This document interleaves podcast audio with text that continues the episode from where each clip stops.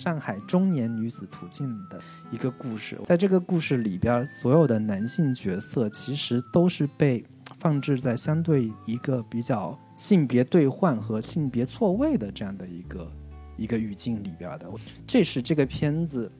我觉得它在叙事上特别有趣也特别高明的一个地方。很多的一些笑点、喜剧感，以及对于某种男性。地位、男性权威的一个消解，都是通过这种手法来呈现的。骑的这个小三轮车里边那个甘蔗都给抢走了，那个小贩儿就在当街在这哭。一个地方有很多人过着不体面的生活的时候，你自然就很难理解，在上海这样一个地方，有人过着很体面的生活。Hello，大家好。Hello，大家好。这里是准风乐坛，我是老卢，我是林老死。林老死好啊！终于回到你的南方腔了。对对对对，我一说这个林老死、卢老死，这个大家就知道我们这周要聊的是哪个片子了。这周呢，本来是还有一部可以跟他对打的片子，叫《平原上的火焰》，但是呢，临时撤档了。那这个档期，所谓的圣诞档。也就只有这一部爱情神话可以拿出来聊了。呃，这片子其实我之前对它也是有所期待的，然后果然在口碑上，在豆瓣上获得了非常好的一个口碑评分。但是票房成绩呢，也算中规中矩，不算太差，也不算太好。啊，这部爱情神话，徐峥老师主演的这个上海风味的电影。那这个片子在圣诞档上了之后呢？啊，也掀起了一波惊喜小浪潮，好多人就把它誉为啊整个二零二一年的岁末惊喜，所以也是一个值得我们今天好好聊聊的一部电影，算是年末惊喜的一部电影。很多人都把它列为是它的一个年度最佳的一个候选电影吧，也应该也会是我们做 看整个就是相对比较平淡的国产片的全年的这样的一个表现之后，忽然在年末发现了这部。还挺不错的爱情小品，我把它归类为，对。那我还是先简单介绍一下这个电影的一些基本信息啊。导演跟编剧叫邵艺辉，他是呃北京电影学院文学系毕业的一个毕业生，曾经当过编剧，也写过小说。那小说作品叫《人类要是没有爱情就好了》，这部小说也是故事开头他们看的那个话剧的一个。原版就是他自己写的小说被排成了话剧。那编剧的履历方面，他曾经写过一个电影叫《既然青春留不住》，由张翰跟陈乔恩主演，但是豆瓣评分不是特别高，只有四点七分。然后以及大家在看完这部电影之后，都会以为说这个导演可能是个上海人，但其实导演并不是上海人，我大概看了一下，是个山西人。嗯，对。那主演方面包括有徐峥。啊，马伊琍、吴越，也就是之前《我的前半生》里面演的一个小三的角色，被大家呃群为就是呃群起而攻之的这样的一个一个角色。然后还包括倪虹洁，也就是之前在《武林外传》演祝无双的那个演员，还包括有周野芒老师。这个如果熟悉看过这个老版的《水浒传》的这个电视剧的观众，应该对他不陌生。他在里面饰演林冲。然后我查了一下，竟然发现周野芒老师之前是个配音演员。我小时候看过的《成长的烦恼》里边的父亲角色 Jason Sever 是由周野芒老师来配音的。啊，其他演员还包括黄明昊是饰演的徐峥的儿子，啊，王颖璐饰演的。这个徐峥儿子的女朋友，然后还包括宁理，宁理是饰演这个片中的呃小老皮匠的这样的一个角色，其他还包括一个叫哈马穆罕默德纳吉萨拉米饰演片中的一个外籍的租客，叫这个亚历山大这样的一个角色，基本的演员阵容就是这些。上映的日期是二零二一年的十二月二十四号。影片片长一共是一百一十二分钟，语言是以上海话 沪语为主，呃，豆瓣评分目前是八点三分的一个高分，啊，票房成绩方面三天目前是六千六百多万，呃，算不过不失的这样的一个票房成绩。我们也希望这个片子票房未来能够有好的一个突破吧。基本的影片情信息就是这些。刚才讲它票房不过不失，但是在我看来，以徐峥导演的这个呃吸金能力或者他的影响力，以及呃作为一个爱情喜剧的这样一个类型，在圣诞档的票房连着三天可能才六千多万，这个票房成绩，我觉得认为是不太好的。具体原因可能我们那个稍微可以多分析几句啊，但是。呃，有几个现象我们可以在这儿提一嘴，就是这部电影其实是一个全部都是以上海，就是上海话，就是沪语，呃的方言的一部电影，这个就是一个非常特有特点的一部呃特一部电影了，因为我们都知道，方言电影虽然在这这几年其实挺火的，不管是呃之前的《万箭穿心》还是《疯狂的石头》。啊，这些都是方言电影的代表作，但是上海的沪语方言电影其实是这么多年非常少见的，很难想象像上海这么有影响力的一个国际大都市，竟然在文化产品里边或者文化领域里边有，啊这么少的一个一个一个曝光率，啊，甚至说在我们之前看到大量的婆媳剧啊，包括电视剧里边，甚至你刚才讲我的前半生里边，有一点点的语气上的上海。语气，上海沪语的语气，比如说发嗲呀，但是都不会出现大段的，像电影里，像这部电影里面大段的沪语方言。所以这是一个呃，在商业上有冒险的，但是在电影这个层面上又是非常非常好，完成度非常高的一一种表达方式。我不知道老林，你作为一个江浙人士，你是怎么看待这种方言？像你们这种非常难听懂的南方方言的，我们北方方言，比如说北方官话或者是东北话，那全国人都能听懂。你们这种南方方言这么难听懂，为什么还这么坚持呢？啊，像这部 爱情神话电影一样。对，为什么那么坚持呢？主要是为了弘扬本地文化。其实更核 更核心的一个原因，其实就是为了体现一个地域的一个真实性跟亲切感吧。包括之前像是《繁花》这样的一个写作，以及更早之前那个张爱玲所改编的那个《海上花列传》。等等的这样的一些叫无语写作，其实都是为了在传统的就是北方语系之外，能够有更多的一个表达方式吧，能让中文这样的一个语言有有更多的一个表达途径。我觉得这是一个很重要的原因。其实，呃，刚老卢提到说这个片子票房没有那么理想，我觉得他。跟他选用整个的一个方言，就是上海话的这样的一个选择，其实是不无关系的。我我在观看的，就是观看电影的过程当中，我身边的很多北京的朋友，其实看的时候会觉得很累，就是嗯，明明说的是就是都是中国的方言，竟然我是需要就是一直盯着字幕看，我才能看明白。当然，很多里面的笑点其实也没有那么难以理解，但是明明是一部中文电影，却偏偏需要看字幕，这个是有一种在看在在看一部外语片的这样的一个感觉。其实对于上海之外的其他地域的观众接受起来是有一定难度的。然后刚刚老师也提到说，像其他的一些方言电影，很多像四川话呀、贵州话呀，但是基本上大家都能听懂。哪怕我不一定非得看字幕，其实经过很多像春晚小品之类的一些途径，以及它的发音跟普通话还是相对比较接近的，观众在看的时候的一个接受接受程度还是会相对更高一些。但是上海话吴语这样的一个体系里边，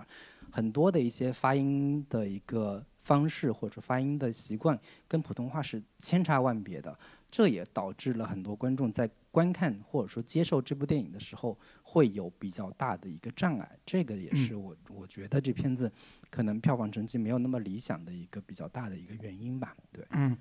但是不得不说，如果没有上海话在这电电影里边，那这部电影的气质和氛围损失会极大。就是，嗯，呃，它的烟火气或者它的阳气，它的人物的性格都会损失极大。呃，这个不得不说，可能是一个创作和市场的一个平衡。我相信，呃，这部电影它在一开始创作的时候都会预料到这一点。但是，嗯，啊，我非常欣赏这部电影在最后给我们呈现的是一部纯正的上海方言的或者叫沪语电影的这样一个台词对白。那我们就来给这个片子打一个分数，然后说一下我们的推荐的理由吧。老卢，你先来。好，好，我先来。我给这个片子打八分，在电影院里边看的时候，啊，整个我的状态和姿态会非常放松、非常舒服的一部电影。呃，好多人都说这部《爱情神话》其实讲的是一个，呃，像费里尼或者像伍迪·艾伦这种情感模式的一部电影。但是我觉得可能对于我们普通观众来讲，呃，根本不需要这么多的花头啊，就是一个讲四十岁以上的女性以女性为主体的电影，让我会心一笑的成年人的情感表达模式。这个微妙的情感是很多现在我们的传统的电影电视剧里面已经失去的那种那种表达的细腻的东西啊，所以这个部分本身就是一个呃特别大众的、特别容易被理解的一种故事模式啊，但所以不用不一定非得套用伍迪·艾伦的这种呃说法才能吸引人去看。伍迪·艾伦他有他的那种知识分子的那种精神焦虑啊，比如说关于道德的啊那部电影就是《丈夫、妻子、情人》。呃，关于情感的，比如说呃，安妮霍尔这种爱情的，啊，它都有不同的焦虑的设定在这个故事里边。但是在《爱情神话》里边，其实老白演那个男主人公，他的焦虑的或者精神困境的设定就没有那么的突出，那么明显，所以它更像一个特别通俗的娱乐娱乐向的一个呃爱情故事。我们以这个角度去看的话，它的类型感是特别特别明显的。呃，同时呢，它有它的。嗯，比较有意思的地方就是，它虽然是个爱情故事片，但是它有很多反套路的、反常规的这种呃小趣味。这种趣味夹杂着上海本地的洋气的氛围、生活方式啊，还有特别是他们中产阶级，就是现在电影里边整个出现的啊中产式的生活方式的这种趣味放在一起，就会呈现出一种非常啊丰富的，或者是非常有观赏性的一种爱情故事啊，或者是生活故事。这个就是一个呃这一类电影的功能，呃这类电影功能就是，比如说在讲一些隐身男女的故事的时候，它提供了一种爱情神话的幻觉，那就跟这个电影一样，它提供了一种爱情的某一种幻觉，它可能没有什么具体的功用啊，它不治病不挣钱，它没有具具体功用，但是呢，它可以在看电影的时候有一些心灵的抚慰啊，它有点像安慰剂的作用，所以这就是这类电影的一个好处和欣赏的趣味。所以我推荐人群就是喜欢看爱情故事的观众，我是推荐的，非常推荐的。啊，喜欢看徐峥电影的，嗯，某一种喜剧电影的观众，我也是非常推荐的。这两两类的人群其实基数是非常大的，啊，所以反而我有一点好奇，说为什么片子票房不太好？就是这类电影其实非常呃有观众缘的。那我就推荐的人群就是这么多啊，老李呢？呃，我是在八分跟八点五分之间犹豫啊。既然老卢打了八分，那我就打了打个八点五分。呃，这么说吧，就是这部电影拍了好几个我一直在想，但是国产电影里边非常少触及的议题，也就是我还在想着呢，他就已经给我抄走了，我非常的嫉妒。就是第一，就是关于中年人的爱情故事。呃，不是指的中年偶像剧，而是实实在在在探讨中年人爱情观的故事。在这个时代，就是大家的整个寿命都变长了，以及整个婚姻体系愈发的不稳固、不牢靠了。结婚、离婚这样的事情，大家可能早就已经习以为常了。呃，中年人可能比以往更需要面临中年时期的情感需求、爱情需求，而这个时期的爱情呢，又会掺杂着。更多复杂的人生经验的干扰，因此中年的爱情远比年轻人的爱情要更复杂、更有趣、更微妙。但是，一直都没有什么电影去展现中年人的爱情的世界。呃，可能是因为中年人不是电影市场的一个主流受众，所以没有那么多的电影去探讨。但是，我觉得我很欣喜的看到这部电影把目光或者说把焦点。设置在中年爱情这个主题上。第二呢，就是我其实一直渴望国产片能有拍出都市质感的爱情故事，类似于那种纽约独立电影的那种质感。刚刚老吴提到的伍迪·艾伦的片子，比如说《安妮·霍尔》，或者是呃诺亚·鲍姆巴赫的婚姻故事的那种有国际都市质感的情感故事，更轻灵生动，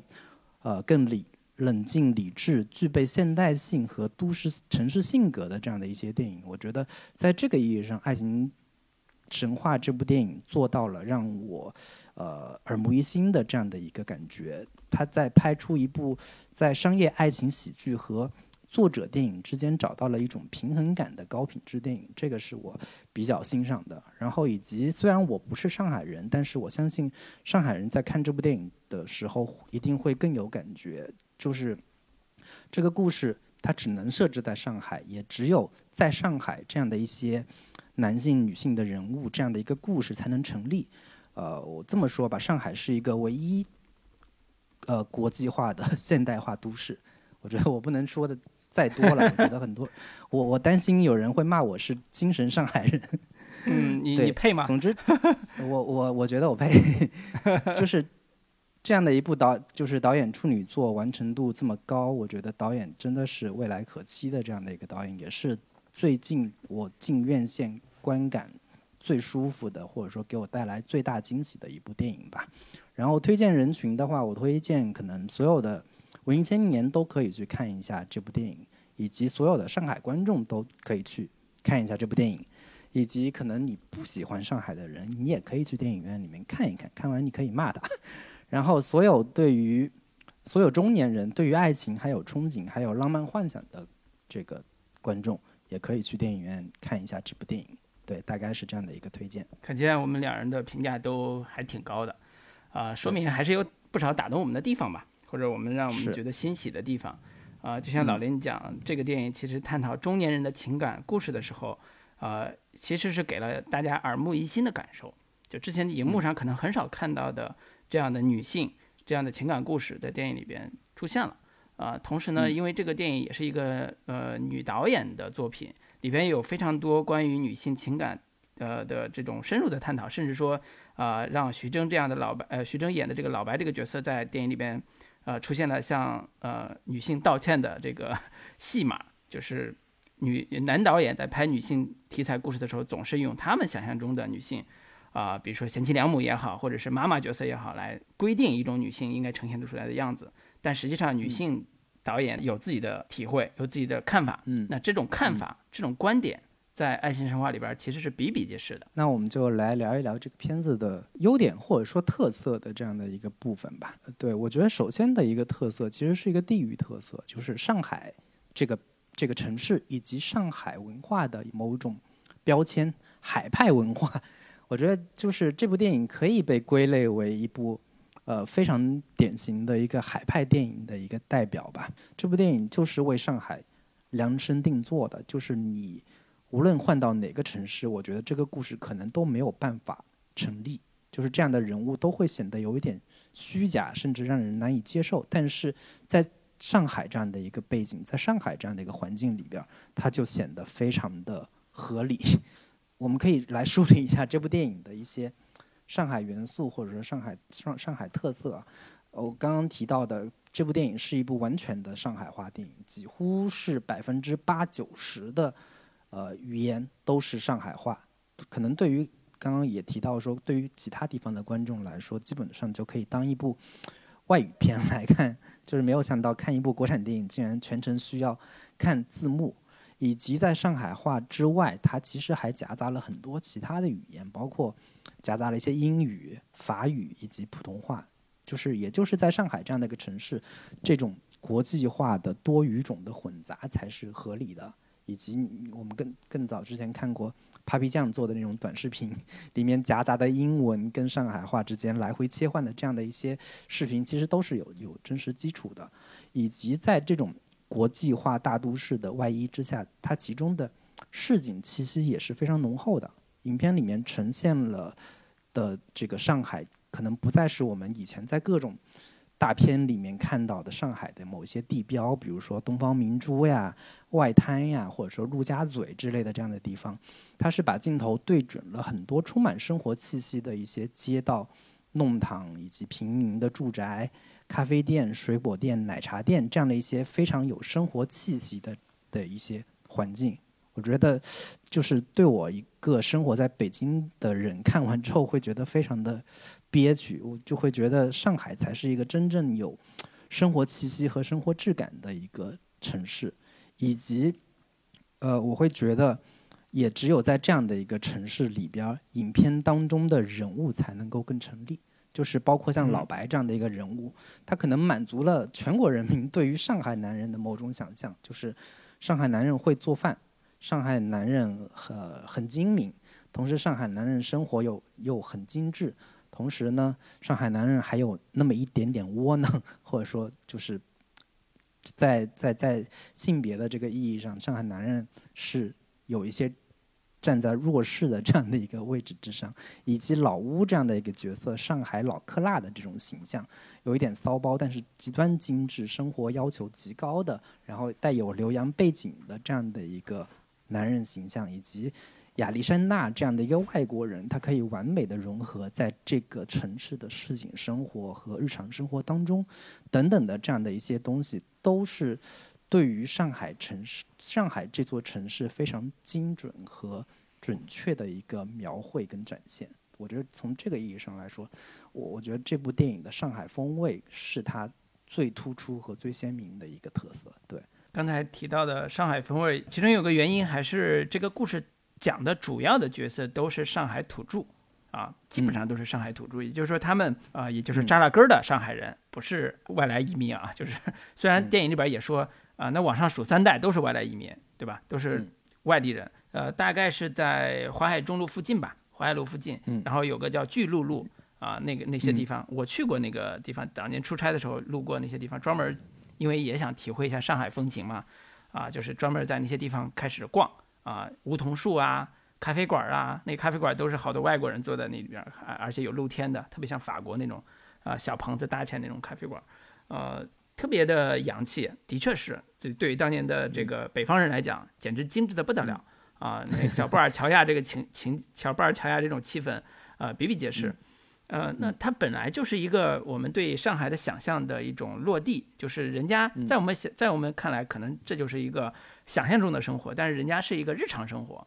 就这种非常国际化的这种形象，可能对于上海他们这个呃土生土长的上海人来讲，已经是一个时代的印记，而不是一种奇观。对，我觉得，呃，无论是你看完这部电影觉得真实，还是说觉得有点虚假，但是我觉得至少从对于上海的某一种想象来说，这部电影是给了你非常大的一个对于上海的某种想象性的满足。就是无论是上海男人的一个想象，还是上海女人的一个想象，就是包括这个片子里面出现的三个女人，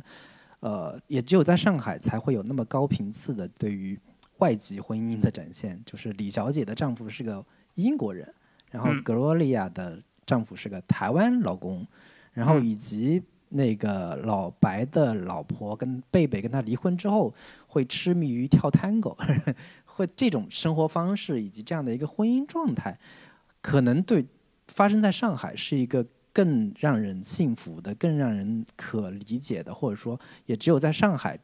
的这样的一个环境之下，那些中年男女们才会有如此丰富多彩的这个人生遭遇也好，以及在离婚之后那么丰富的一个呃，就是可以发展自己兴趣爱好的这样的一个可能性。我觉得这个。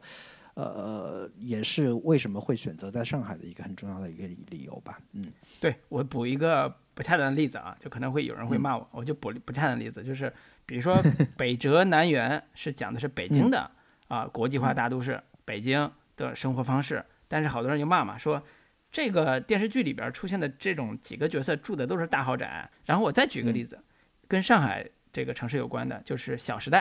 我们都知道《小时代》是在上海拍的。但是《小时代》里边的上海生活方式，其实是另外一种更加强烈的奇观。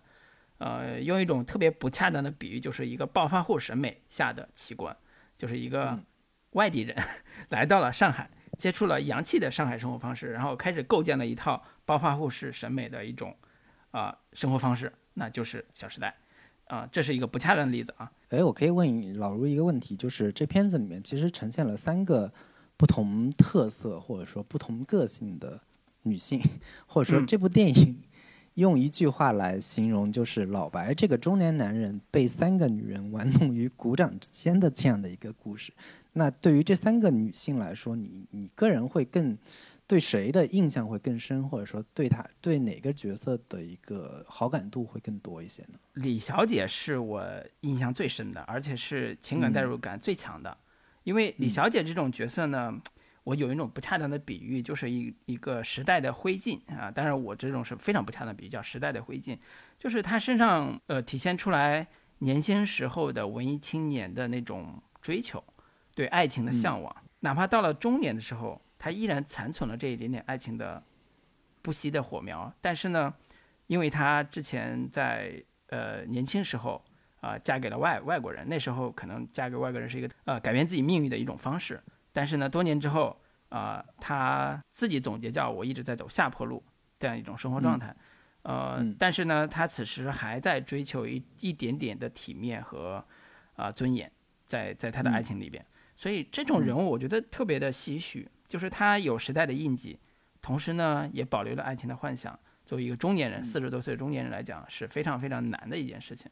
啊，但是他他的整体上来讲做的是非常体面的，呃，当然这也是电影里边最重要的一对爱情关系，就是老白和李小姐之间的爱情关系是里边最重要的一对爱情关系。我们刚才讲这三个女性的爱情观，或者三个女性的爱情的这个设定，啊，跟老白之间关系的这种设定，其实是一个。嗯，用你的话来讲，说你想写但是没写出来，或者或者被剽窃的啊，打个比方，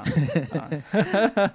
嗯，但实际上是一个在女导演电影里边，她呈现出来的，他认为的或者他观察出来的、总结出来的三个女性的爱情模式。就是我觉得有一个有意思的现象，就是我在豆瓣上看到有人在看完之后觉得。就是这么三个女人，我觉得这个片子里面的三个女人三观都是有问题的。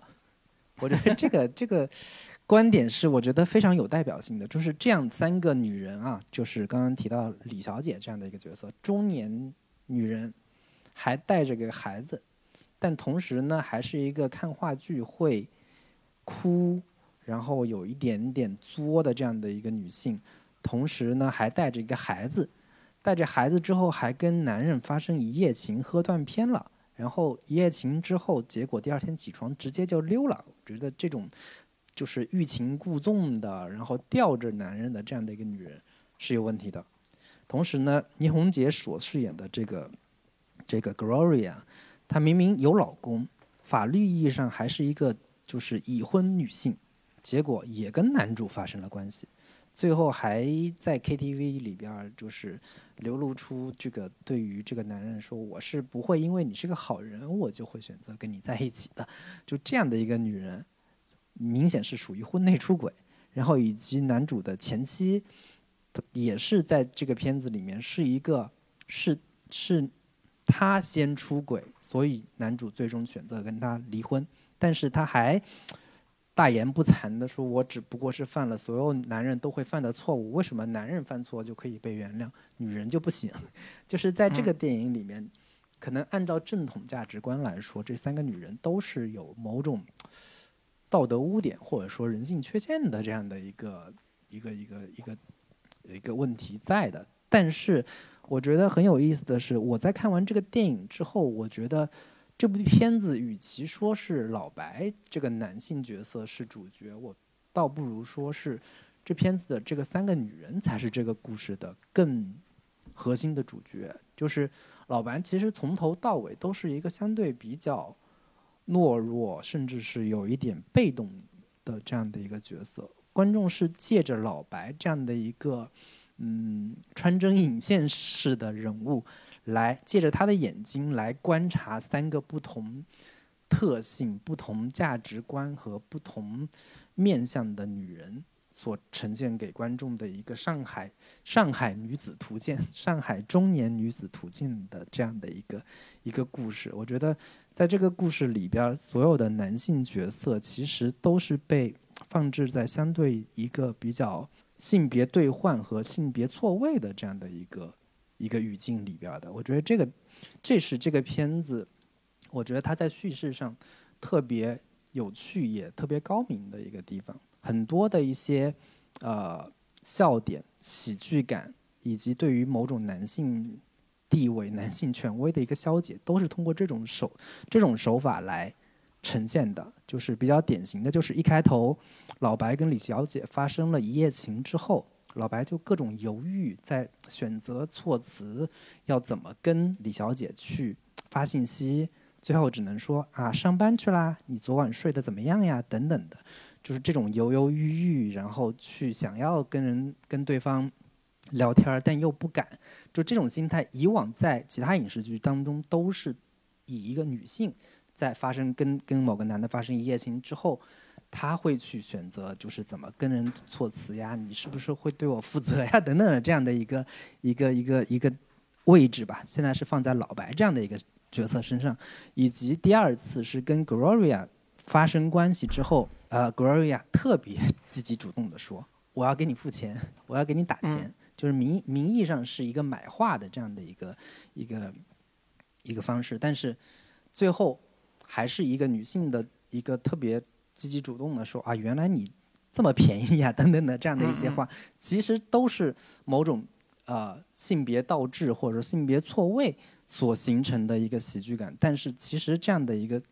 呃喜剧方式，同时跟它的主题表达是紧密相关的。这个片子是一个比较有。女性主义表达的这样的一个电影，但是这种女性主义表达，同时又不会让人觉得有很强的冒犯性，有很强的某种侵略性，需要树立某种女性的一个很强大的女权式的主体地位的这样的一个一个一个感觉。它从头到尾还是给男性角色留下了某种嗯。同情理解的一个目光，甚至是留了一些面子的，在这个电影里边，我觉得这个是他这个片子在展现中年爱情以及中年女性对于两性之间思考的一个非常有意思的一个展现手法。对，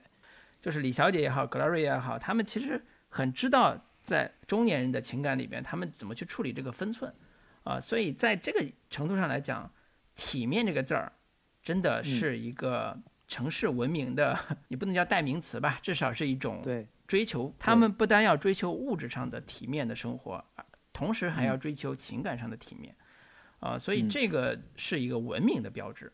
啊，就是不体面的这种这种，我们看到电视剧里边这种打小三儿、撕小三儿这种故事太多了，那种不体面的生活已经比比皆是了。那什么才是中年人的体面的情感？哪怕嗯中间有误会，有这种一夜情。但是依然可以处理得很体面，所以这所以这个就是电影里边的分寸，啊，尤其是爱情故事里边的分寸，它真不真实就在这个分寸之间去拿捏的。Gloria 有一场戏是特别的有代表性的、争议性的一种一种一种生活方式嘛，比如说，呃，老白跟他联系，他让老白到了一个会所，那个会所里边是呃 Gloria 和一帮朋友在一起 KTV 吧唱歌。然后呢，周围有好多帅帅的小男生给他伴舞，那帅帅小男生一看就是付钱来的。也就是说，在那个阶层的，呃，甚至中产以上的这种，呃，女性，就是中年女性，她们喜欢到会所去叫一帮的小男生，呃，娱乐。那这种生活方式，你觉得会有争议吗？就在这个电影里边。我我刚刚问老卢说，你这三个角色里面，你更喜欢哪个角色？其实对我来说，我是。会更喜欢 Gloria 的那个、那个、那个角色，就是她是一个这三个女性当中更为激进或者说更为洒脱型的这样的一个一个女性吧。就是呃，无论是李小姐也好，还是她的前妻贝贝也好，其实她们都带有某种传统女性的一些束缚跟包袱在。就是呃，李小姐其实。呃，哪怕没有了她的那个英国老公之后，她其实也在寻找说，我我未来的人生伴侣，我未来的情感寄托。她对于老白始终是一个在一种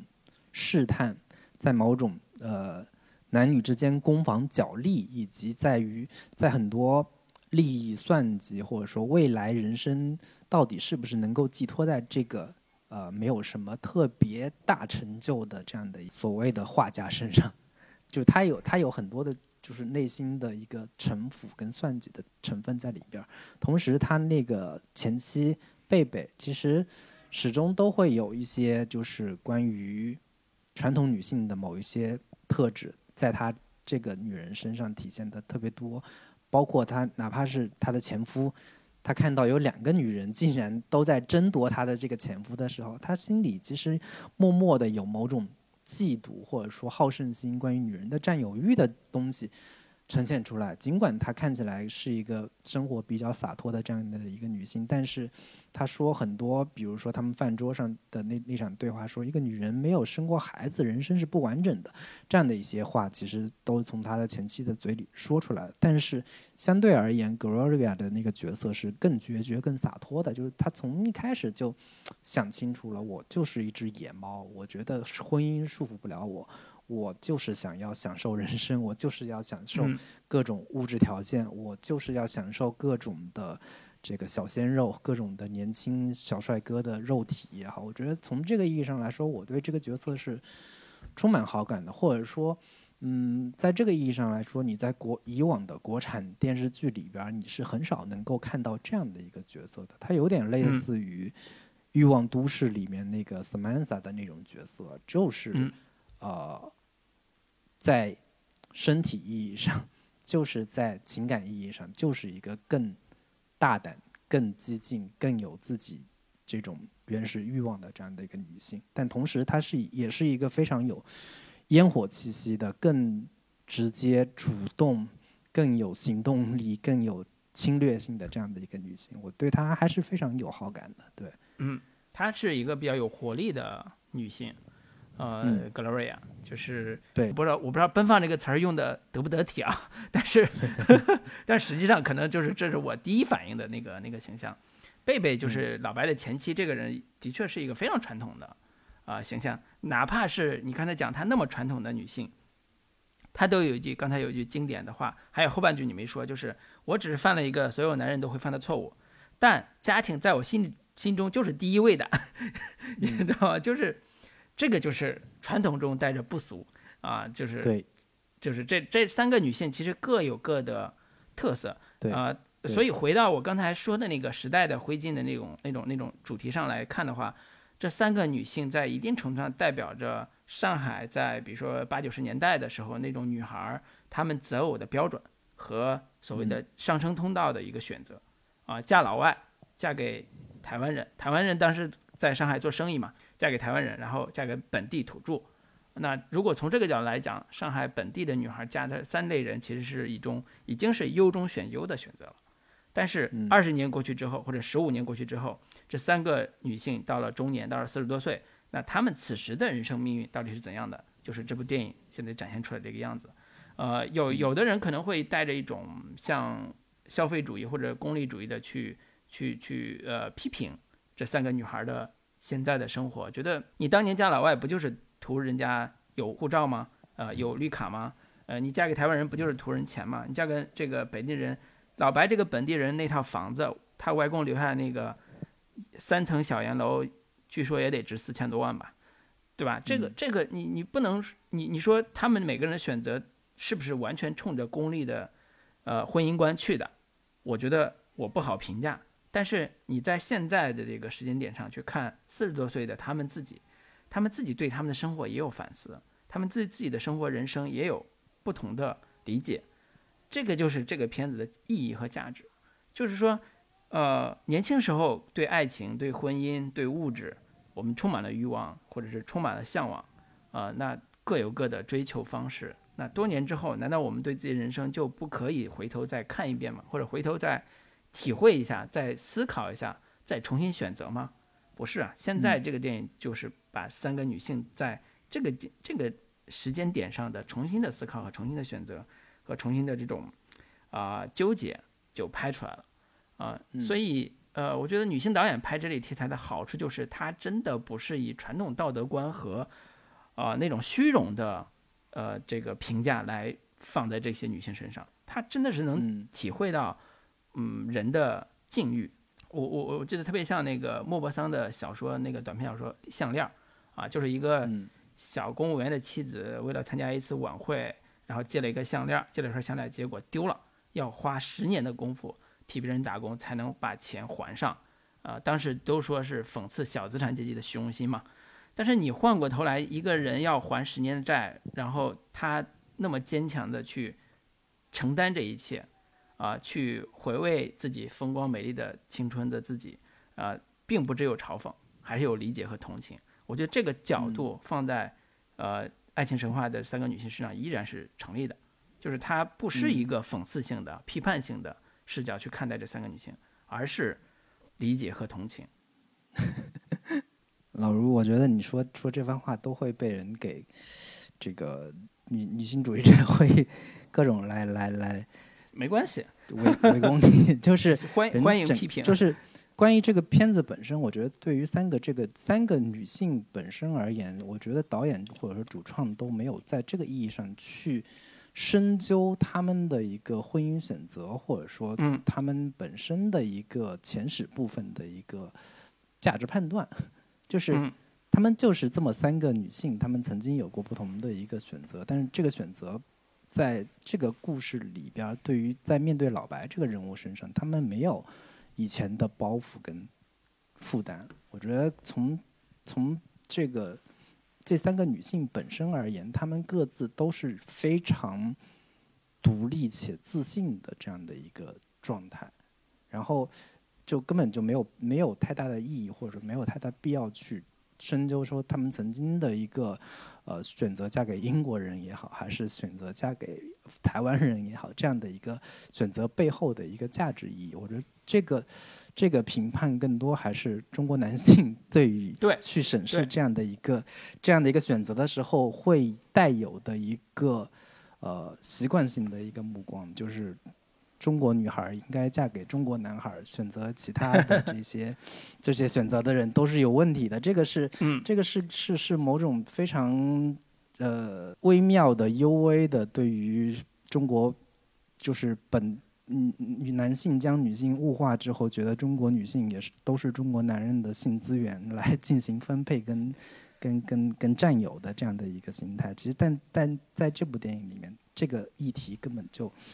不在这个电影的一个选择范围之内。对，这个是我想说的一个当然。我我说这番话，并不是说我我认为他们当时选择这种婚姻的对象是因为功利的目的，啊、我我嗯其实特别理解你刚才说女性主义者可能对我刚才那番话会有特别反对的意见，啊、我我是认为这种婚姻的对象的选择，其实就代表着很多男性，就像你说的，很多男中国的男性在看这部电影的时候的一种视角，其实。嗯呃，他不是说我一定觉得她李小姐嫁给外国人是不对的，或者是就是崇洋媚外，而是说在上海这个国际化大都市的繁荣发展的那三十年里边，不同的人选择了不同的婚姻，那这就是我刚才讲的时代的灰烬的这种落点。他不是说我要批判这种选择，而是说我没有否认李小姐和那个英国人有爱情，对吧？我也没有说她嫁给他就是为了那个绿卡，电影不会提供这样的解读模式，这个电影也不提供这种解读空间。但是嗯，当他选择这三个人的不同的婚姻背景的时候，你就知道，它就代表着上海的那个大时代的浪潮下留下的时代的印记。这个时代的印记在婚姻上就落下了，这个落点其实就是时代感。我觉得这个电影为什么好，就是因为它此时做的这个横切面是带着很强的时代感的，它有纵深的历史的解读空间，或者社会的解读空间。然后我我觉得影片里面，我不知道老老卢有什么观感，就是这这电影里面我最喜欢的一场戏，其实就是那一场饭桌戏，就是嗯三个女人、一台戏，结果两个男人在这个里边是从头到尾是一个非常呃失语的一个状态，或者说都插不上话的这样的一个状态。然后这两彼此之间的那种交锋，就是关于类似这个野猫和剩饭呀，以及这个没有叉叉叉的女人，没有叉叉叉的这样的一个经历，女人的人生是不完整的，就是这种京剧式的女性主义表达，我觉得在饭桌这一场戏体现的是非常的淋漓尽致的，就是关于三个不同的女人，然后一个前妻，然后还有一个来打酱油的这样一个老屋的这样的一个一个角色，然后在这场戏里边，他们的台词之间的一个交锋，每个人表面上说的话都是背后暗藏着一些这个信息点的。我觉得这这一整、这整场戏的所有的这些台词的设置，以及包括在这个片子里面，很多其他的这些台词看起来都是有一些言外之意、话外之音的这样的一些表达，包括那个老白去李小姐家的时候，李小姐给他女儿来。默写单词的时候，就专专门挑写挑了一些什么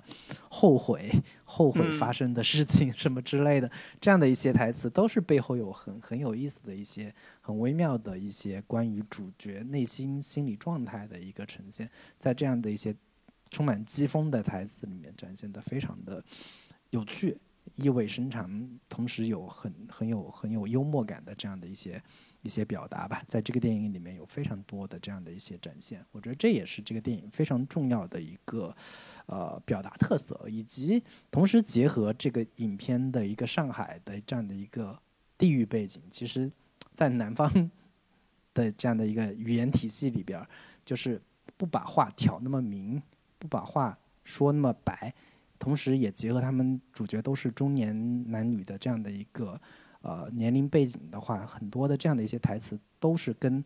地域特色、跟人物的年龄、年龄感、年龄层的这样的一个设置是非常巧妙的结合在了一起。我觉得这个是他的一个表达的一个精准的地方吧。我觉得他这几次吃饭的戏有特别好的传递关系，就是刚才讲的第一场三人吃饭、四人哎五个人吃饭的戏，好像是三个女人在争，但是故事往后推进的时候会发现。这个故事好像本来是一个爱情故事啊，然后往下走，但是后来发现这故事很快转向到一个三个女人之间的彼此惺惺相惜和友谊的设定里边。后面的几场吃饭的戏，尤其最后的，呃，老吴讲他自己爱情神话那一部分的那个戏，那个戏前后就已经把三个女人的关系做了置换了，就是他们已经不是为了争老白争的有点俏皮话说的满天飞的这种状态了，而是说他们两个人，尤其是啊李小姐和 Gloria。啊，甚至联手帮了老老白去办画展，啊，甚至帮他决定那个画展是放在外滩十八号这样一个很高大上的地方，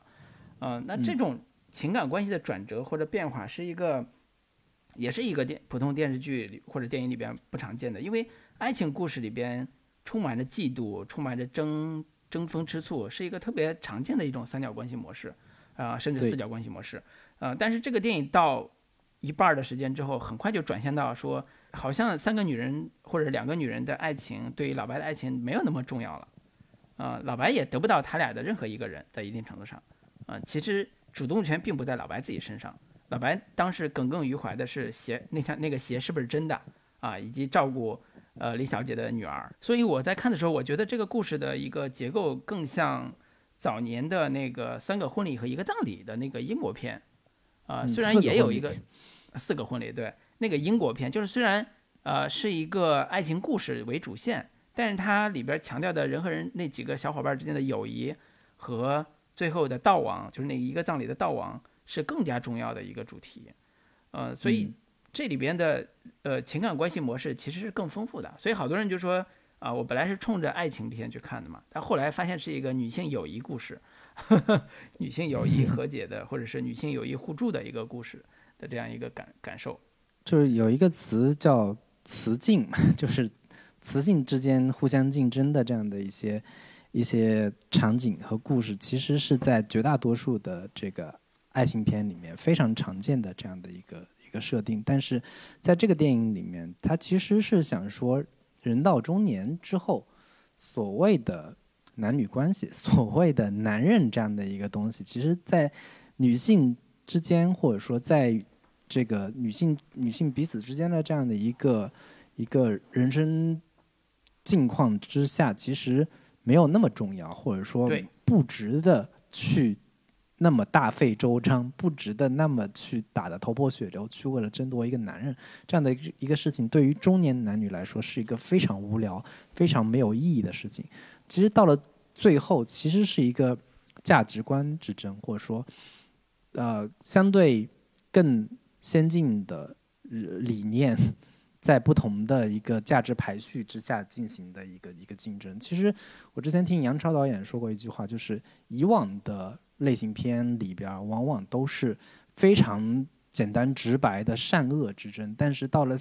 现代世界，其实没有那么简就是直观的非黑即白的这样的一个理念。更多的是一个不同的价值排序之间进行一个先后次序的一个排列。这个是现代的一些类型片里面着重想要呈现的，就是呃，你有价值观，我有我有不同的价值观，但是哪个价值观更进步、更有意义，或者说在更有当下性，这个是这个就是很多类型片里面想要，或者说高级的类型片想要呈现的东西。对，然后它里边还有一个我印象最深的就是看起来是一个爱情故事的写法，但是呢，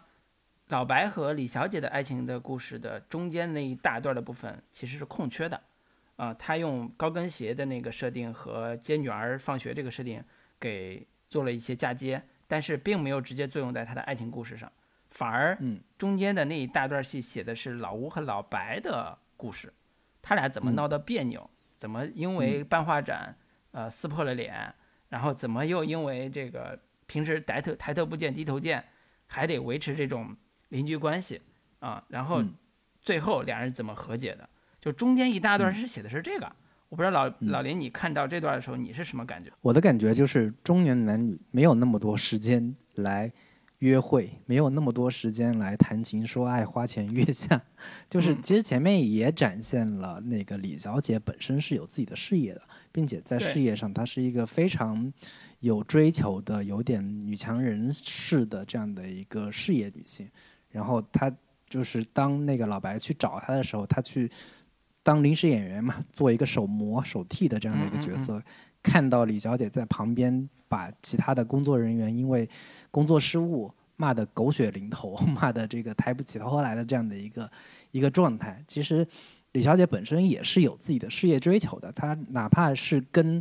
那个老白要有一些暧昧，或者说有一些情感交流，但是她平时工作实在太忙了，她甚至连接女儿的时间都没有，他怎么可能有那么多时间来跟老白去去去像年轻人谈恋爱那么那么去？展现说去看个电影啊，一块儿逛街呀，一块儿吃饭呀，这个这样的一些时间，对于中年男女来说是非常奢侈的。我觉得这个也是这个片子所呈现的所谓的中年男女的爱情，他抓的特别准确的一个点吧。他没有呈现那么多我们去逛个公园呀，我们去哪里压马路呀这种事情，对于中年男女来说是一个非常罕见的、非常稀缺的一个一个一个约会行为。从另从另一个意义上来说。为什么故事到后半段忽然转向了老吴跟老白之间的友谊，或者说男人之间的这样的一个情感关系？其实，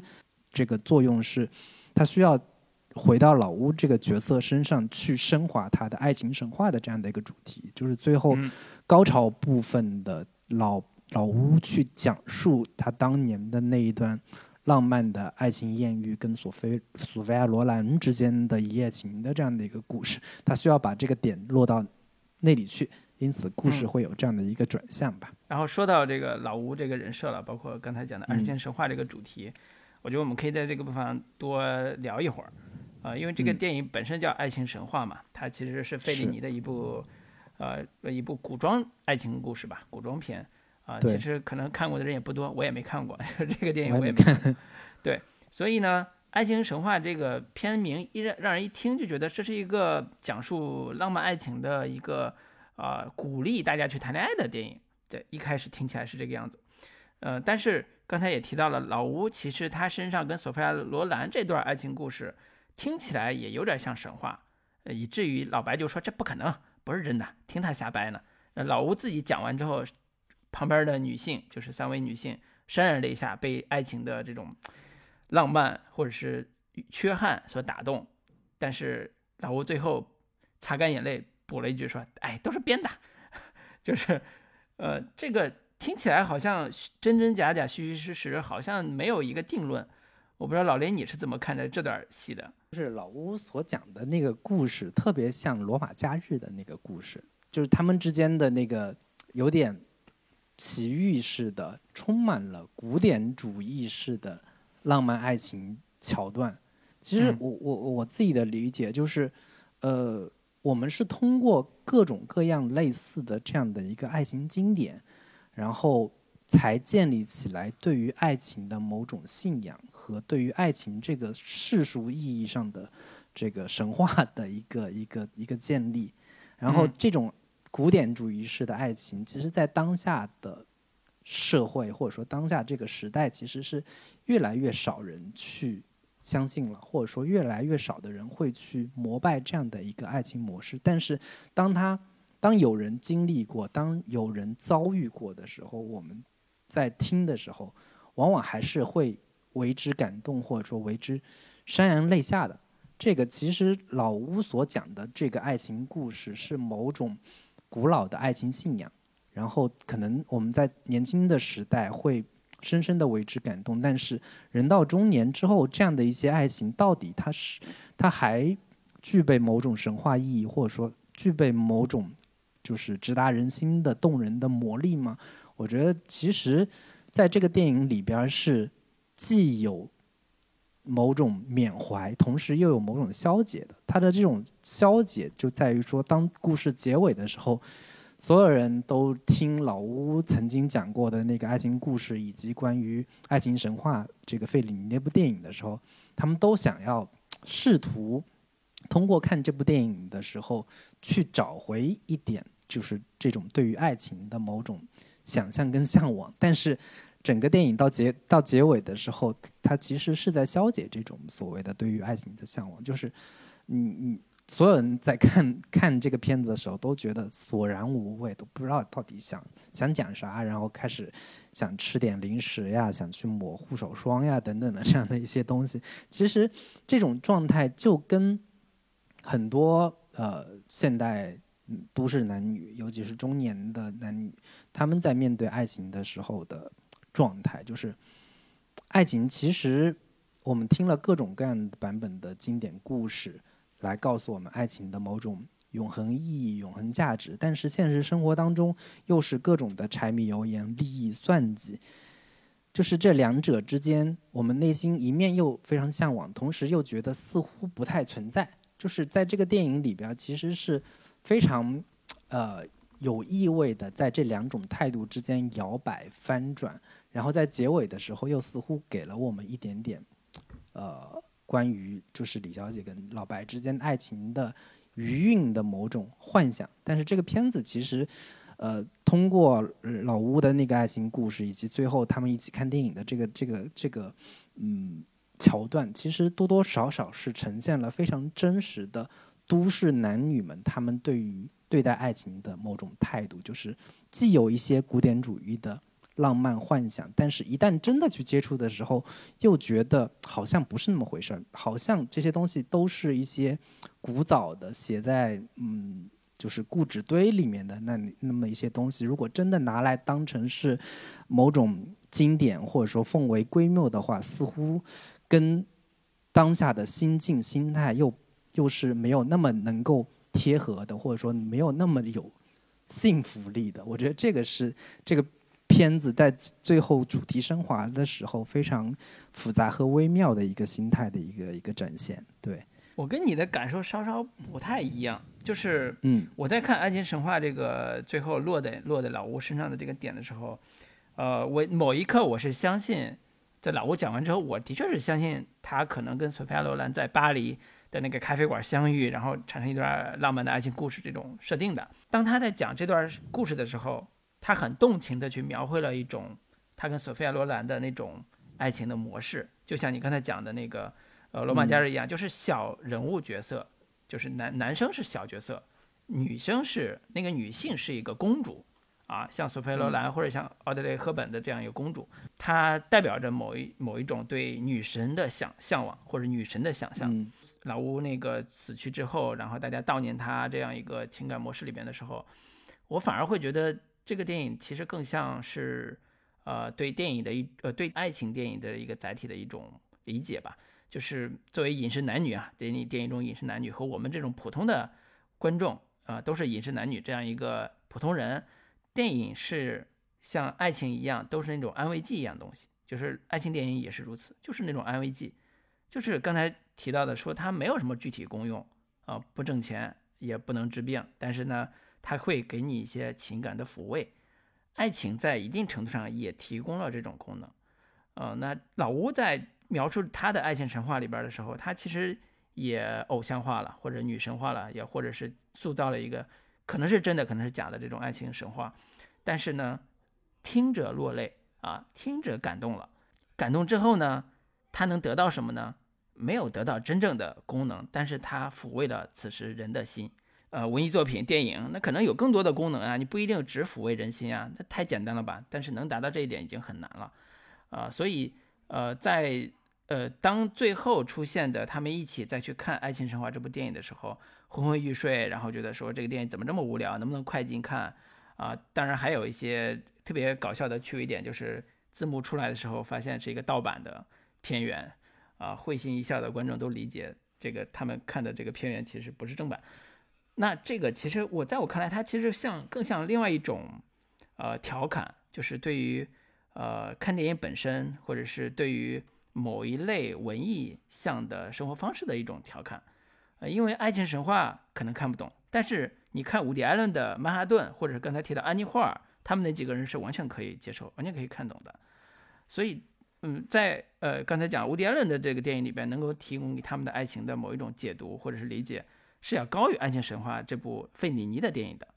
嗯，所以我自己觉得他是对于某一种大师的作品，或者是某一种高不可攀的一种，像刚才提到小布尔乔亚式的这种生活方式的某一种调侃，就是有些精神生活你可能知道，比如说我们都知道费里尼的电影，呃，《爱情神话》我们可能也知道，但是呢，我们都没看过，但是我们跟人聊起来，我们会提到啊，费里尼拍过《爱情神话》，然后怎么怎么样。但是这种生活本身跟我们并不没有完全融合在一起，就跟他们最后要看那部电影一样，啊，我是这么理解这个这个这个事情的。嗯，所以我自己觉得，最后对于爱情的理解或者爱情的表达，尤其是中年人的爱情表达，其实是一个还是放在饮食男女这个环境里面去写的，就是大家都不是不食烟火的人，大家都是一个普通人。哪怕说老白是一个画画的，那他也是个普通人，他的精神档档次也没有高到看爱呃费里尼的爱情神话看得津津有味了，他也没有高到那个地步。呃，饮食男女嘛，大家都在这个层面上好好的过生活，好好的真诚的对对对待对方，那可能就能有一个 placebo 这样一个安慰剂的功能啊。人的一生可能就是一个安慰，对吧？这这这种可能是我自己理解的这种情感。我们两种理解，其实呃，在某种意义上还是有有共通之处的。其实就是对于某种爱情神话，看似人人向往，但是你真的去围坐在一起去看 这部爱情神话的电影的时候，又觉得会索然无味，会会想要回归到一些更世俗的饮食男女的吃吃喝喝。护肤娱乐的世俗生活当中去了，因此老屋在这个电影里边其实是有某种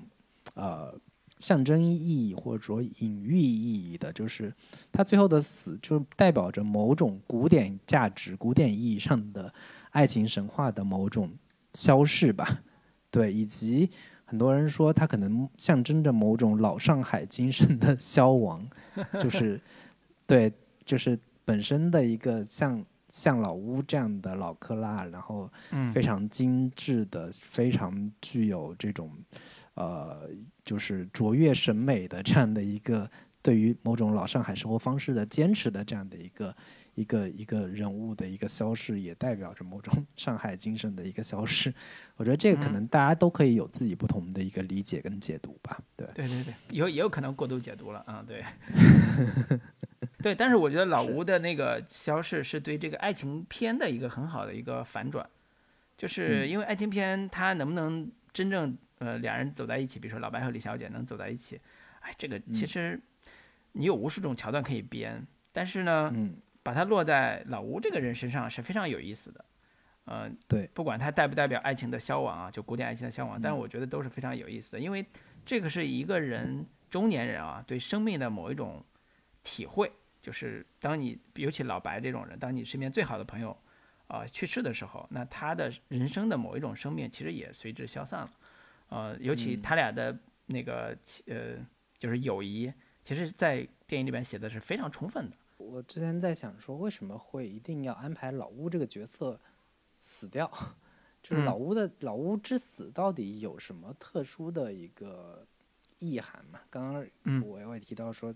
呃，可能是它是代表某种上海精神的一些消亡，但这个只是其中一种理解啊。就是我我可能我自己的理解更多的是，对于呃老白跟李小姐之间的爱情的最终的归宿而言，就是对于中年人来说，可能时间真的不多了。就是这个从这个意义上来说，爱情在生死面前，就是故事发展到最后的时候，我们我我甚至都觉得。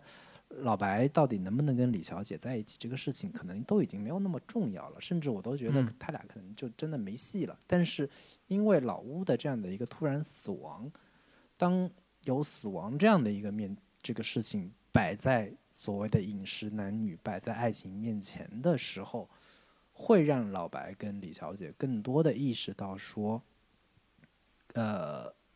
在死亡面前，可能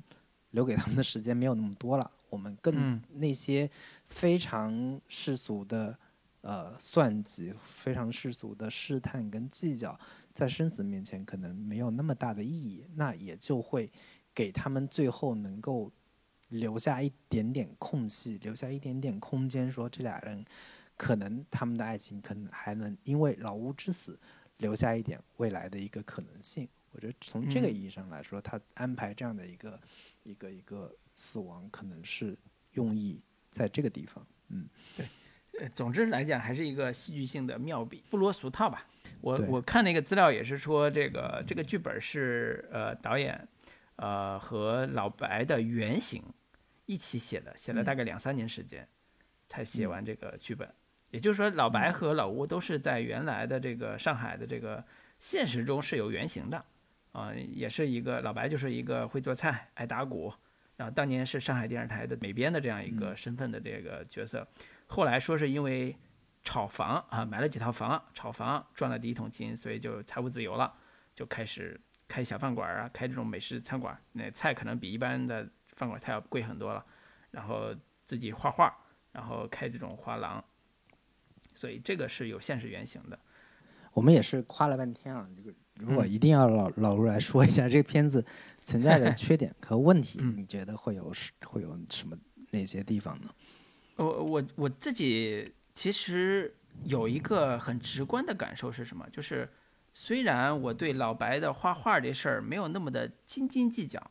但是当他呃老吴一直要推动他开画廊，嗯，开画廊的目的可能是为了让李小姐来来到画廊跟他再接触，还是说或者说？就是从另一个意义上来说，让让李小姐觉得老白其实是有自己的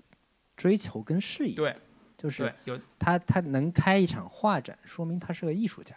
他是一个有艺术追求的这样的一个艺术家的这样的一个人设。虽然这个里边可能会有一些调侃的因素存存在啊，但是在我看来，老白画画这个事情本身是一个有 meaning 的事情，就是它是一个有表达的事情。呃，不管他画什么，都是有表达的。但是从始至终，一直到开画廊，包括在外滩十九号帮他定了这个画室，啊，主办展览，呃，我其实很遗憾的是，我都没有看到老白对于他就是他的作品本身的一种呈现。我觉得这是一个非常遗憾的事情。为什么呢？因为我们对于老白这个人物的理解，其实不只是他在阳台上摸着鼓拍打几下，或者说他会做一个呃。呃，鲫鱼豆腐汤，啊，给他当年的前妻吃，啊，然后类似这种细节，而是说，当他面对自我，面对自己的绘绘画这个事情本身的时候，哪怕他只是把它当成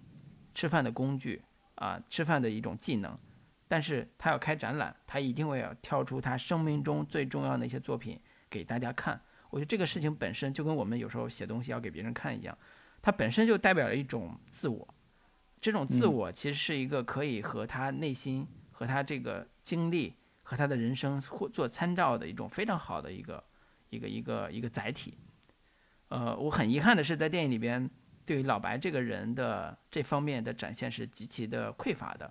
呃，他只有一个点是让我觉得有可能有延伸的，就是老白的微信头像是一个他的自画像，自这个画儿其实是在他的工作室里边是出现过的。啊，那这个自画像。嗯，其实很像现代艺术里边很多我看过的一些画展里边那种自画像了，嗯，但是呢，它并没有延伸出来关于自我的这个认知或者自我的展现。如果我们举一个不恰当例子来讲，就是比如说梵高，他有他的自画像，啊，那那这是他的作为艺术家那种自画像出现的那种割耳朵也好那种精神的一种特质。然后我也看过有一个画家的自画像非常有意思，就是他画了他自己拿手机看镜头的那个样子。我觉得这种就代表着一种自我的某一种调侃也好，或者认知也好的一种一种一种观点。我对这种事情可能有点较真儿或者有点敏感，就是当你要表达出一个世界的时候，尤其是绘画这种艺术载体的时候，你需要用把这个载体用得更好一点，呃，这样的话能把这个，比如说老白离婚的时候，老白有小孩的时候，然后老白现在四十多岁的时候，他的画有没有变化？他画的东西是什么？这个东西是有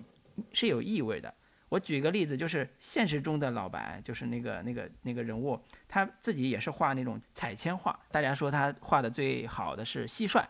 他有一幅画是彩铅画的小蟋蟀，非常逼真的小蟋蟀，和旁边有一个呃揉的皱巴巴的一个五十块钱的一个人民币，揉的皱巴巴的，就是一个小蟋蟀和一个人民币的纸币的那个那个那个皱巴巴的那个纸币，在一个小画幅里边，你说这有什么寓意吗？可可能能解读出非常多的意义，但是这就是一种表达。我这种表达提供一种想象空间和提供一种他看世界的一种方式。呃，这种缺失在我看来，呃，有点遗憾。对于这个这个老白这个人物和整个电影的这个提升来讲，是有遗有遗憾的。就是也就是说，老白这个所谓的画家的身份，并没有对于这个故事本身的真实感有特别大的加分。对，或者说。老白的这样的一个画家的，他不断的被老屋推着要去办画展，但是这个事情到底本身有多大的现实性，或者说老白你开那么个画展，你本身的画作到底有没有所谓的真实的这个艺术价值？嗯，就是或者说，他有一个调侃的地方，就是有一个呃中年人进到画廊说：“哎，这个画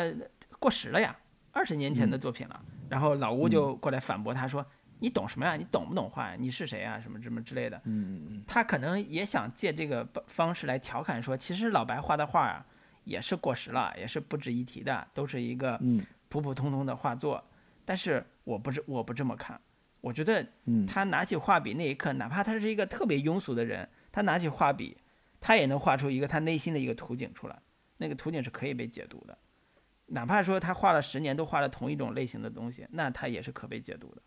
我觉得这个是，嗯，可能是我自己的心结了，嗯。然后我自己觉得这个片子有一些问题，主要是集中在，可能相对这几个老演员来说，故事设置了两个年轻演员，就是老白的儿子跟他的女朋友这一条线，但是我一直都不太明明确。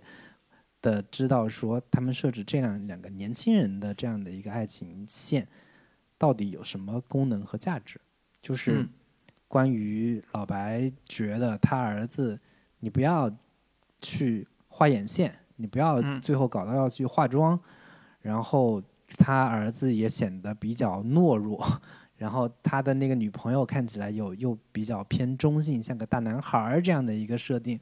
就是。我们之前也讨论说，你莫不如真的把他儿子设置设置成一个同性恋的这样的一个角色，可能你的表达力度会更强。但是现在就有点不疼不痒的设置这样的一个年轻人的这样的一个爱情状态，而这两个年轻人的爱情的模式或者说状态，又没有办法很强烈的与他父辈的，就是包括老白跟他三个不同的女性之间的爱情。状态有一个非常清晰明确的一个对比，来反衬出说年轻人的爱情跟中年人的爱情他们的区别到底是什么样的，或者说年轻人的心态在面对爱情的时候跟这些中年人到底有什么样的一个区别？我觉得在这条线的设置上其实是相对有一些呃，就是不痛不痒，或者说。没有一个非常明确的一个表达的一个一个重点的，这个是我觉得它的问题所在。然后以及刚刚我们也提到过，说我我会觉得说，所有的这一类有点中产阶级趣味的电影，在国内语境当中都会遭到某一种调侃，或者说某一种站在有一些左翼立场上的一个批判，或者说很多更低阶层的生活在上海的人会觉得，这里面所呈现的上海生活不是我的生活，而真实的上海生活所呈所所应该有的面相是要比这个故事里面所呈现的要更为复杂、更为呃。生猛的，因为上海本身也算是一个移民属性比较强的一个地域。那在这个地域里边，会有更多的一个地域歧视的这样的一些内容呈现，包括说很多上海人都觉得，除了上海之外，所有地方都是乡下，所有的人都是乡下人。但是在这这个电影里边，它有某种非常政治正确的一个表达，就说我们往上追溯三代都是外地人，都是乡下人。然后以及很多的一些，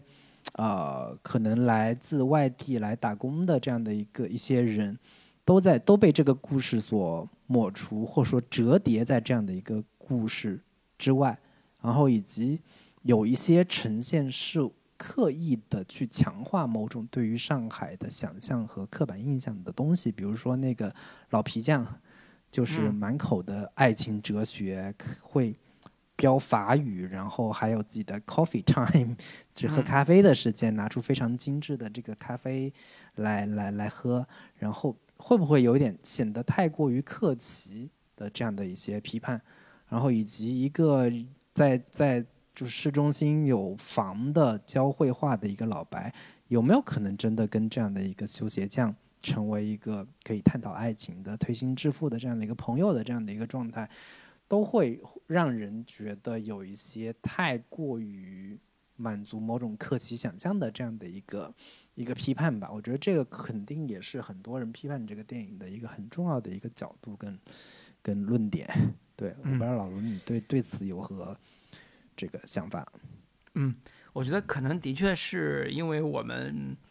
比如说像我这种小镇来的，包括北方的很多生活方式，的确。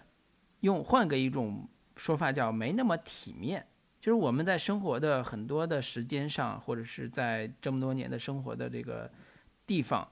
有非常多不体面的事儿，比如说城管把一个小贩，这个老大爷老大爷开的骑的这个小三轮车里边那个那个叫什么甘蔗都给抢走了，那个小贩就在当街在这哭，就是你觉得一个地方。有很多人过着不体面的生活的时候，你自然就很难理解，在上海这样一个地方，有人过着很体面的生活。呃，当老白和那个修鞋匠在讨论爱情的时候，看呃那个修鞋匠说：“我现在到了咖啡时间，我要喝口咖啡什么的。”好像觉得特别不可思议，好像说他怎么能过这样一个体面的生活呢？他怎么可能跟老白这样一个住着三层小洋楼的四千万的这个豪宅的人一起来聊天呢？怎么可能呢？我觉得可能是因为我们见了太多不体面的生活之后，很难想象中还有这么体面的人生，还有这么体面的故事，呃，所以这个可能就是一个文明进程里边所必然遭遇的痛苦，就是我们不能理解的是，在一个文明的社会里边就有这样的故事发生，在一个我们身边看不到的这个角落里边就有这样的故事发生，那这个我我无法去评价说它一定是。存在的和一定是不存在的，我只能用“体面”这两个字来概括。有些地方是体面的，有些地方是不体面的。对，嗯，这这个就是我理解的这个你刚才讲的这几点的一个总体的感受。嗯，你这个论点非常像是吃大蒜的这个不懂喝咖啡的人的这样的一个 一个没有，我没有这么说，另一种没有版本的说法，嗯，没有什么，只能说是。呃，现实限制了我们的想象力，就是我们身边的某一些现实限制了我们的想象力。对，然后，嗯，其实它有一个呃比较重要的一个命题吧，或者叫批评，其实说的是，呃，在电影中为什么没有出现上海的多元性？上海的多元性，就是作为一个国际化大都市，它的多元那一面，多元那面那一面不仅包括老白和几个上海土著的生活，还包括呃打工人，还包括普普通通的这个。呃，来上海求职的年轻人，以及各种各样的这种呃多元的这个上海的那一面，呃，比如说，可能有的人就住在老白家旁边的一个呃小弄巷里边，然后一个月三千块钱或者八千块钱租的一个房子，那他的生活可能是跟电影中的生活是完全不一样的，啊，他可能就代表着你刚才提的那个问题的那个观众的视角，啊，就是作为外地人，啊，那我们的生活其实是为什么没有在电影里面被表现出来？所以电影中出现的那种生活是不可信的，啊，那那是不是有这种看法？就我想听听老林你的意见。是我我我我主要的一个一个一个观感，或者说主要的对于这个问题的一个看法就是，呃。所有这一类展现相对偏中产阶级以上生活状态跟生活方式的电影，在中国这样的一个当下语境里边，都会遭遇到这样的一个带有左翼立场的一个批判。但是你反观去想说，那所有的其他就是我们常见的好莱坞电影里边，包括诺亚·鲍姆巴赫拍的那个《婚姻生活》也好。或者说，伍迪·艾伦拍的《安妮·霍尔》，以及他之后拍的种种的有展现中产阶级生活状态的那些电影里边，我们为什么不会去用那样的一个视角去批判它？或者说，站在肯罗奇拍的那那种左翼电影的视角去批判它呢？我我还我还是觉得，我我某种意义上是认同老卢所说的这样的一个一个观点，就是呃。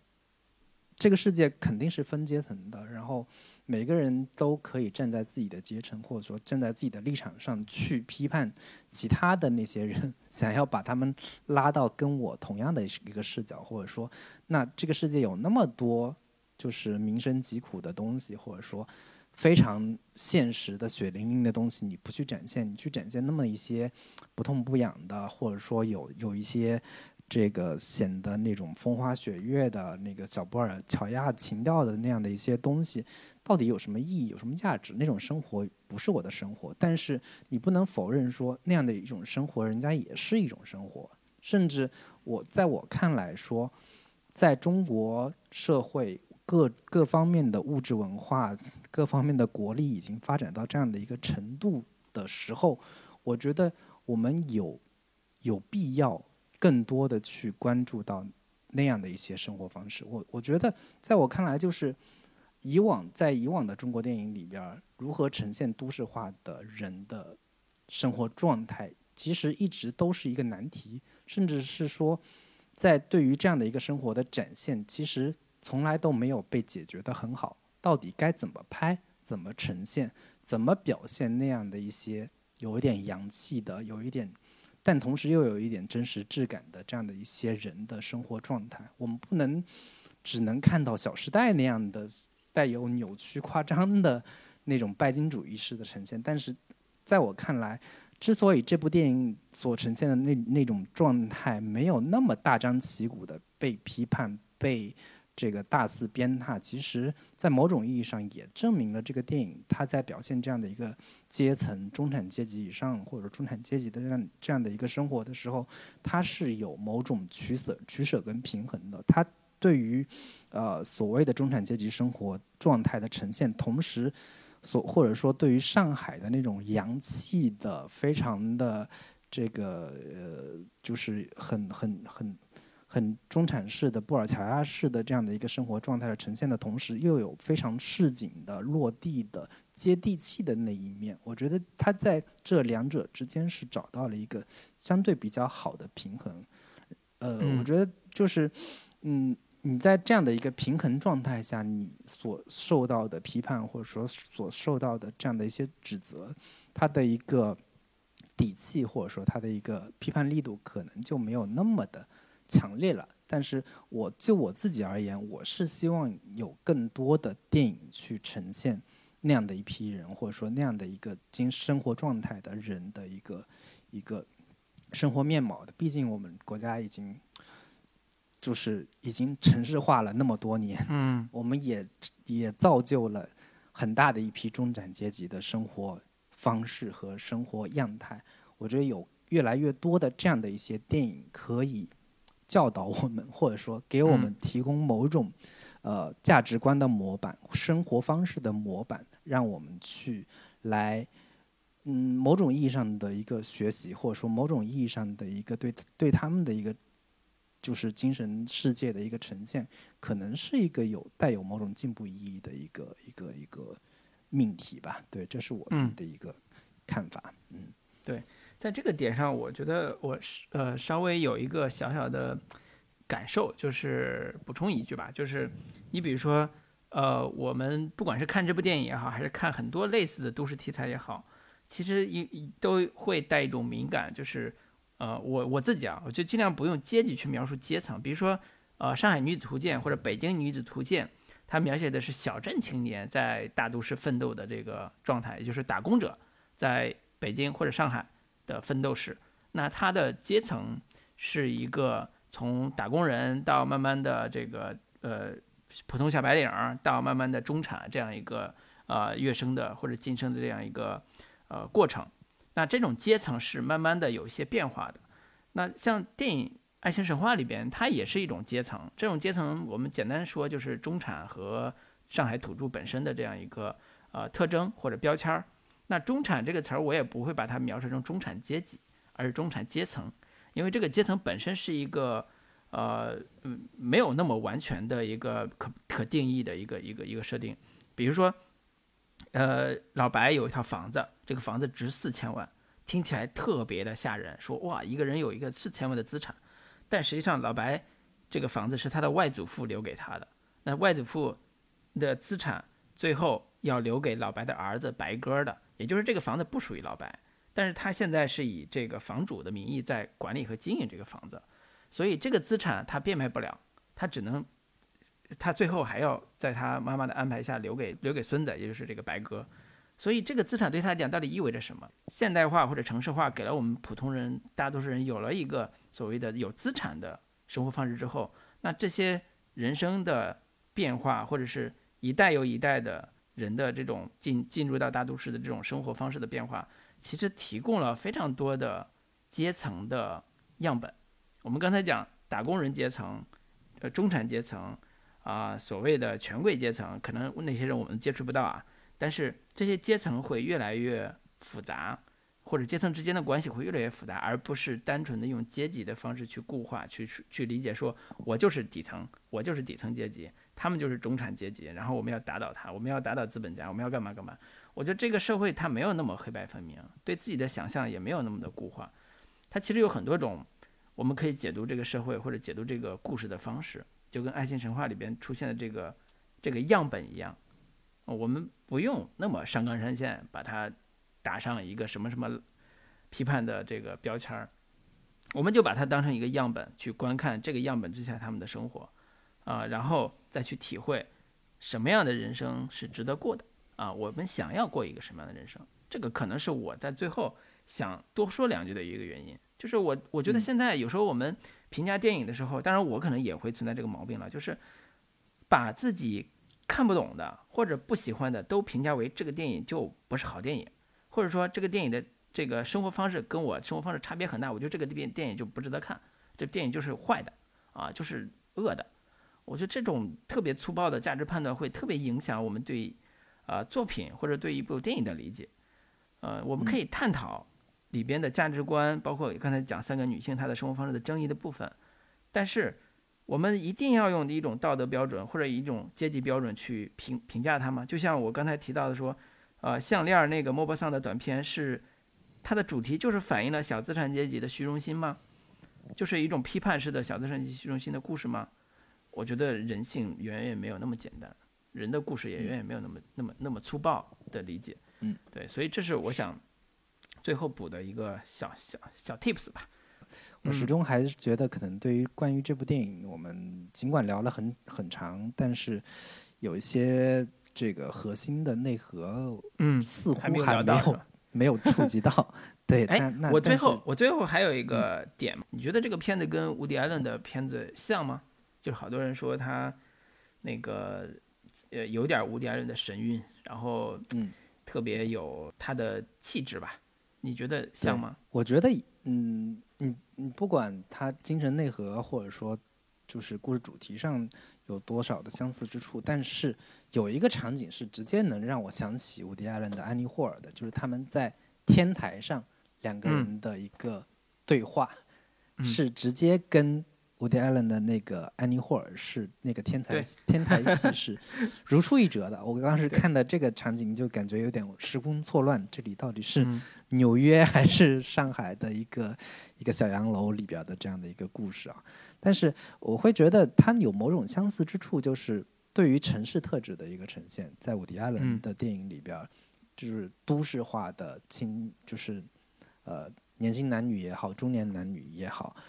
嗯，嗯对于类似于像曼哈顿这样的一个国际都市，以及就是他们在对话过程当中互相各有讥讽的那样的一些台词，以及各怀心思、各怀自己的这个内心想法的这些男男女女这样的一些点上，他跟伍迪·艾伦是有一些共通之处的。但是我觉得差别就在于说，伍迪·艾伦的电影是一部是更有作者性的，或者说伍迪·艾伦嗯的电影的表达是要更男性知识分子立场的这个角度会更鲜明一些的，就是。嗯包括像安妮霍尔也好，曼哈顿也好，他会聚焦于一个中年知识男性的一个视角去解构所有一切的爱情、婚姻的本质，他会有更多的愤世愤世嫉俗的东西在里边儿，或者说男嗯性立场、男性知识分子的立场会更突出一些。但是这部电影，我觉得它整体来说还是相对更温和，它的一个作者性的表达会更弱一些，更温情脉脉一些，或者说从某种意义上来说，它更偏向于商业爱情片的这样的一个套路，它没有那么的，就是血淋淋的，或者说那么的直露的呈现某种更为真实的、更为生猛原始的一个呃情感或者说爱情的一个表达。因为你看，像安妮嗯霍尔那个电影，它核心的表达就是所谓的爱情对于伍迪·艾伦这样的一个知识分子男性来说，他就你可以用叔本华的那个那个那个那个哲学观去套，就是得不到的时候特别想要，但你一旦得到的时候，你又觉得很麻烦，你又觉得很无聊。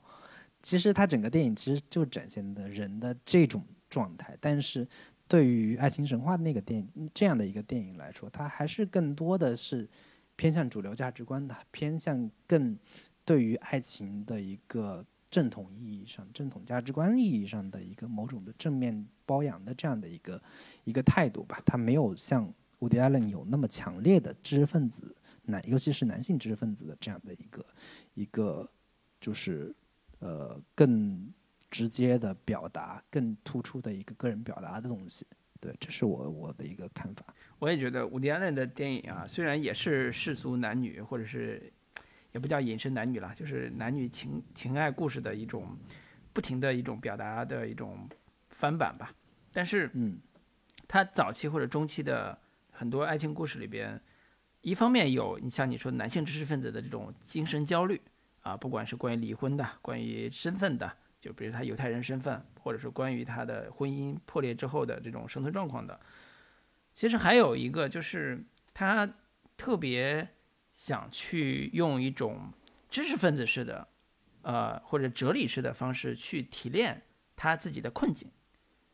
就是说，这个跟我刚才讲的老白画画那个逻辑是非常像的。就一旦他开始探索我我在干嘛，我自己遭遇了什么，然后我如何用一种呃引经据典式的，或者是有一种逻辑式的或者理性的方式去梳理它，但是又有但是又遭遇到感情或者情感的这种冲击，他在这种过程中不停的去焦虑摇摆，然后思索困惑的时候，那就是无敌艾伦式的。他这种精神的探索是特别的明显的。你看，我们反观《爱情神话》，它其实没有所谓的精神探索这个层面的东西，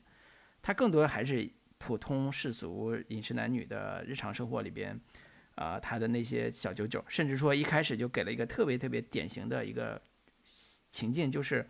呃，李小姐为了一部看起来很世俗的爱情话剧落下了眼泪，然后呢，呃，老白呢昏昏欲睡，这个就很典型，他不是伍迪·艾伦式的，伍迪·艾伦式的一定是在现场，呃，伍迪·艾伦滔滔不绝的批判，对，大肆吐槽说这么庸俗的爱情故事竟然还有还有还在剧场上演，到底是观众到底是有多俗套，或者多喜欢看这种庸俗的爱情故事什么什么之类的，就是他有他的这种表达体系啊、正像你说的，这个爱情神话还是一个很传统的爱情爱情类型片的这个壳子，只不过它里边旧瓶装新酒嘛，有很多新的元素和新的价值观在里边呈现出来了。嗯，那关于这个片子，我反正能想到的、能聊的，基本上就是这些了。对那最后那个还没有加入我们听友群的听众，还可以在微信当中搜索“准风乐坛播客”的首字母 C F Y T B K，就可以嗯找到我们的微信小助手，把你拉到嗯我们的群聊当中来。欢迎大家踊跃加群。那最后跟大家说再见，拜拜。拜拜。